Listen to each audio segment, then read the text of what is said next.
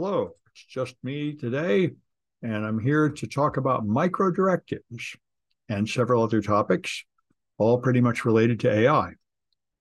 Uh, Schneier on security, Bruce Schneier, a real celebrity in the security community, has written a blog about micro directives. Micro directives uh, are little laws orders that come to you with the force of law to make you do something individualized to your circumstance.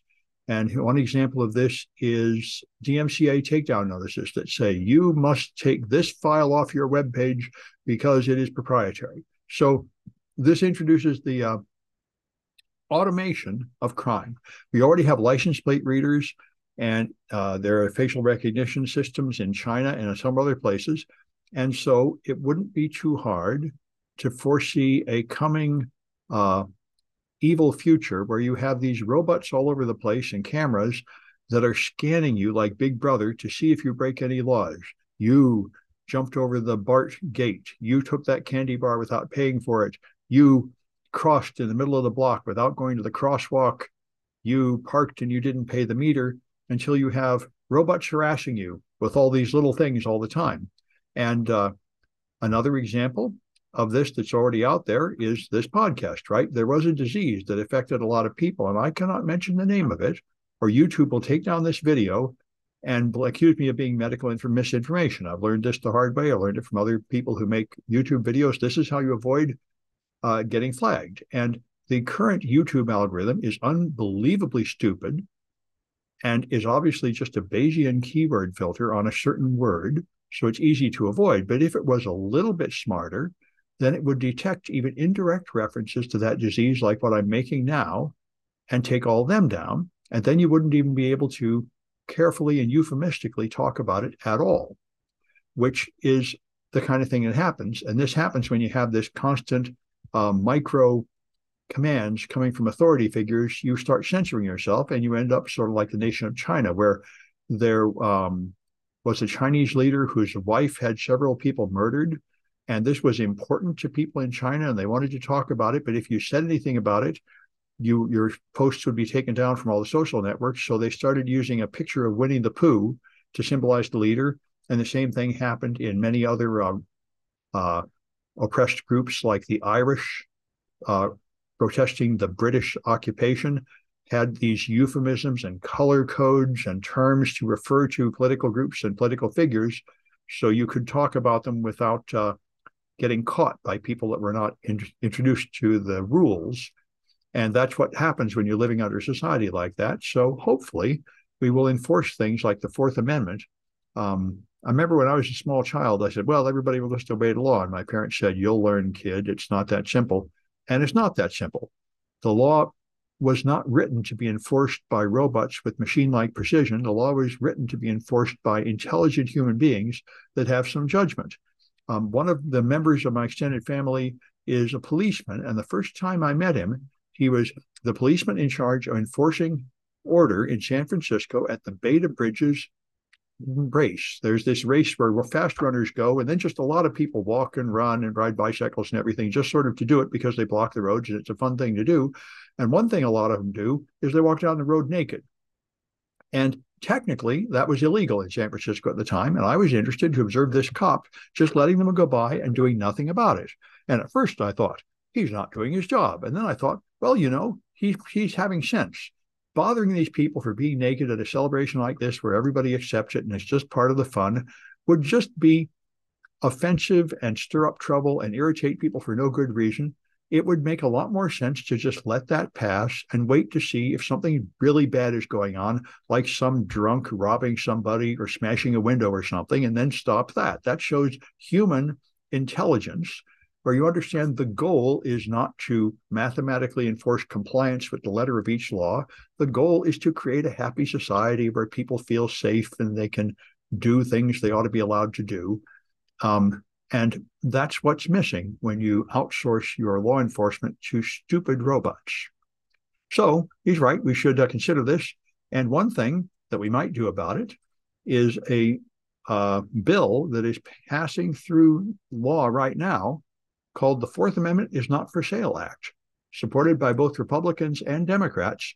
Uh, because police departments see private companies sell your data and resell it all over the place. You can easily buy everything about you, your location tracking, all the apps on your phone, all of your friends are, how you connect with them, and everything else. And law enforcement doesn't have access to that, or maybe they do. Police departments have begun to buy that data and use it. And this bill would address that, saying you shouldn't be allowed to do that without passing a Fourth Amendment test of having probable cause and a search warrant something of that nature before you just hoover up all this data and then use it to hunt for crimes to punish. So I'd like to see some uh, privacy rules appear there.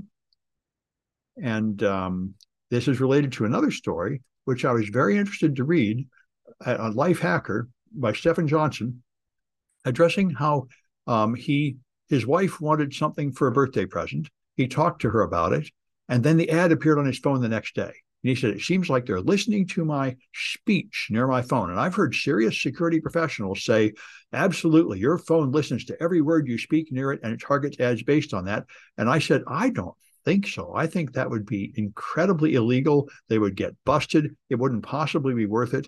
And um, I think that your phone is not listening to every word you speak, except now it listens for the activation word for something like Siri or Alexa. And this guy has another theory, although he doesn't have, I think, scientific evidence to prove it, but I think it makes a lot more sense. What he said is your the data that your phone is collecting is your physical location, the web pages you go to, the apps you launch, and all that, just what we know it's collecting. But think about that. That means it knows who your wife is. It knows that you go to your house and you're near your wife for many hours a day and things like that. So it correlates you with other people.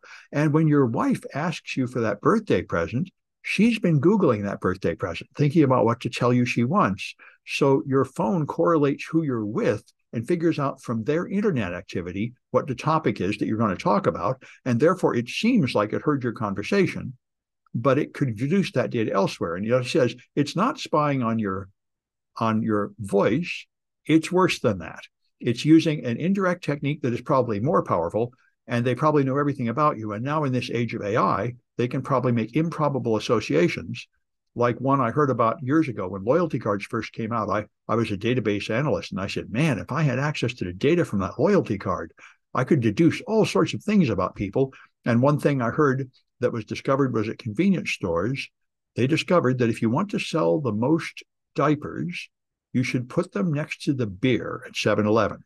And people said, What? That doesn't make any sense. They're not going to be bought by the same person, but they are, because normally you would buy diapers at the grocery store. Why would anybody buy diapers at the 7 Eleven? Because they're at home and it's late at night, the grocery store is shut, and they're out of diapers. So the wife asked the husband, Go get some diapers. So he goes at midnight to 7 Eleven to get diapers. And then he says, Hey, while I'm here, I'll get some beer. So you'll sell more beer if you put it next to diapers.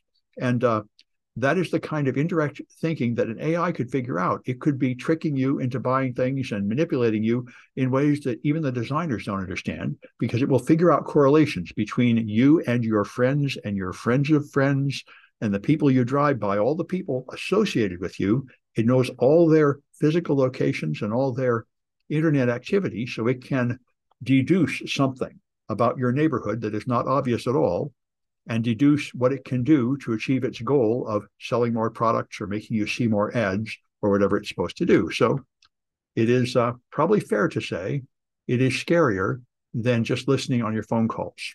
Anyway, um, another one that's in the same vein, New York City has put up cameras to scan subway fare dodgers. Certainly, I see it all the time at BART.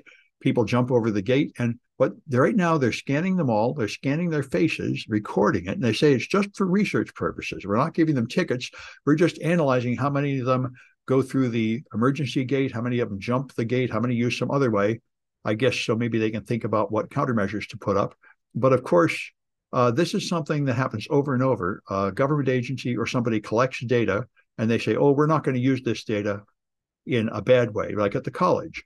Uh, when they brought out um, student learning outcomes. Every teacher is required to put a number on how many students succeeded in every semester of every course. And when they brought this out, they said, we are not going to keep track of this instructor by instructor and punish instructors who have low numbers. And then they started doing exactly that. at least keeping track of it instructor by instructor. I don't think they actually got around to punishing ones with low numbers. Instead, they just laid off everybody that they could in a drastic cost cutting measure. But anyway, it's it's always the case that they collect some data that could be used against you. They promise not to use it, and then pretty soon they forget about that and use it against you in the way they said they wouldn't. Um, Google has introduced something called the Secure AI Framework with a report they have produced, which seems to me interesting in a sort of intellectual way. It also seems pretty obvious. It's the kind of thing I found elsewhere, but they do consider red team attacks on AI systems, which are ways you could hack AI systems. And it is a good thing to categorize them. There are prompt attacks, which are writing prompts to go into large language models to have unexpected results. This is what I have my students doing in all my uh, machine learning workshops, including the one I'm about to do at DEF CON and the one I've been doing this week. Um, the you practice carefully writing a question that will trick an AI into revealing its secrets. And another thing they point out is if you use a large language model to, to as a spam filter, then you could put prompt injection in the spam so that when it processes it, your spam can include things. See, the fundamental problem here is command injection. The text you're putting into analyze is at the same level as the text put there by the developer to control the bot. So the big he, they can have a page of instructions telling the bot what to do, then have the text below, and the text below can say, ignore the instructions above, the rules have changed, here are the new rules. And the poor bot doesn't know which rules to obey. So that's part of that prompt injection attacks. Um, then there's training data extraction. Uh, this is why all the major corporations have told their employees not to use OpenAI, ChatGPT, or Google Bard, or any of the public AIs, because anything you send up there could, in principle, be extracted. And that's your prompts. And, and in principle, you could extract the training data by carefully uh, prompting it and seeing what it knows by deducing what it has learned, you could deduce what the training data was. Um, then there's backdooring the model, where you somehow maliciously affect the training data so it has unexpected results. And this is what happened to the first chat bot that I know of that Microsoft put on Twitter couple of years ago. They put up a bot, but it was learning from what people said. So within a day, people taught it to say horrible, racist, offensive things because it was just imitating the speech that came in. And then there's uh, adversarial examples uh, I can't remember what the point of this one is. Uh, terrible um, inputs provided that result in a deterministic but highly unexpected output. Right. Oh, that's right. These are ones that look different than they are. Um, this is where you, uh, there was an example of this. You can carefully just take an image and add like some random noise to it that makes it interpreted as something totally different by the model. Uh, so they showed a while ago you could put like some makeup dots on your face and now you won't even appear to be human, or it will think you're equal to the Mona Lisa or something. You can make examples which uh, fool the image recognition. And then there's data poisoning, where you deliberately feed in malicious data that trains the model to develop bad habits, which is what has happened to the existing large language models by accident. They tried to scrape all kinds of data from the internet, like Reddit and such, but they included nasty places like 4chan. So the large language models, in fact, have learned some terrible habits, which will come out like angrily insulting you and defending their lies and pushing conspiracy theories and so on. And anyway, so they list a variety of uh, these possible attacks on AI models, and that's good to help design defenses and understand these things. And there's um, just two more I want to mention. Uh, Whole Foods. Every Whole Foods by the end of the year will let you pay with a palm scan. So it will read the geometry of your palm reading, I think, the marks on the surface of the skin and probably even the veins inside with infrared. That's usually how it works. So that's interesting. It may be more effective than other forms of biometrics. I know personally I cannot use fingerprint recognition on any of my Mac devices. I train them and they cease to recognize my finger within a few days and never recognize it again. And I can train them again. And then a couple days later, they will fail. So whatever Apple is doing it can't handle my finger because it's too big or something. I don't know what it is, but I can't use fingerprint recognition at all. It doesn't work. And I can't, but I can use facial recognition on my iPhone. That works fine. And so I imagine these handprint recognition would work pretty well. It's supposed to be a good form of biometrics, but it might be interesting to try it and see. And um, there is a agreement that was just formed among the major AI generators. They have all agreed that they are going to put watermarks on AI generated images. So this addresses the problem of deep fakes. Uh, they're already the DeSantis campaign has twice used AI generated videos of Trump doing things he did not do in order to win voters, which I think is probably effective and also extremely cynical. So showing that they have no scruples at all and they have no problem fooling voters um, re- believing that there are people that would vote for them are stupid, which I imagine is probably true. Um, and the, project, the question has come up how do you detect AI generated images? And a New York Times article from a couple of weeks ago showed that the current generation of AI detection tools are very bad, very easily fooled. So, right now, there is no way really to tell if something is AI generated unless there's an obvious mistake you can find. And so this seems like a logical solution is for every major tool to put a mark on the image and hopefully a mark that is difficult to remove, marking it as an AI created by this device. And so we'll see if that works, but I think it probably will work. Now, of course, there will be some off-brand tools and hacked tools that don't put the mark in.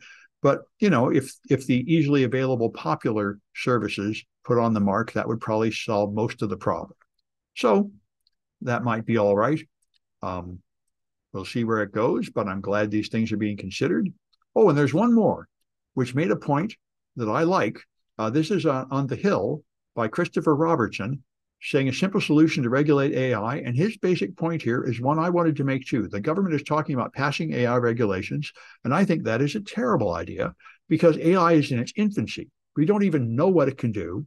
So if you tried to regulate it now, you wouldn't even know how to write the regulations. You wouldn't know how to measure something about it or how big that measurement should be. You, it shouldn't go more than 1 trillion parameters or something. You don't have any idea what that number should be.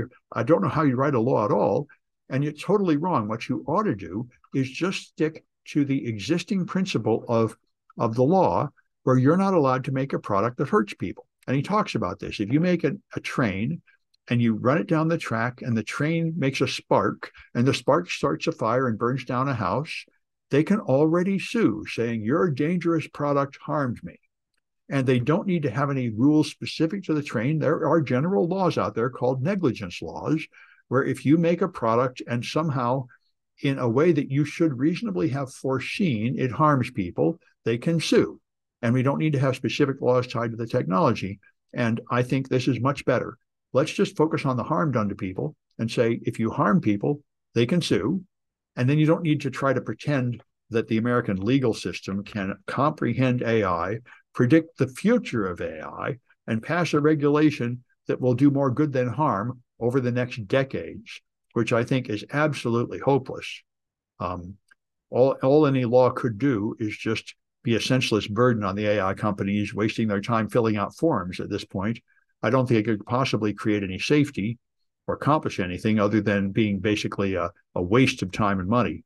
But, you know, uh, we ought to just stick to negligence. If it, if they make an AI product and it harms people, then those people should be allowed to sue them for negligence. I think that's a much better direction to go. Anyway, that's all I got for this one, and we'll have another one on Tuesday.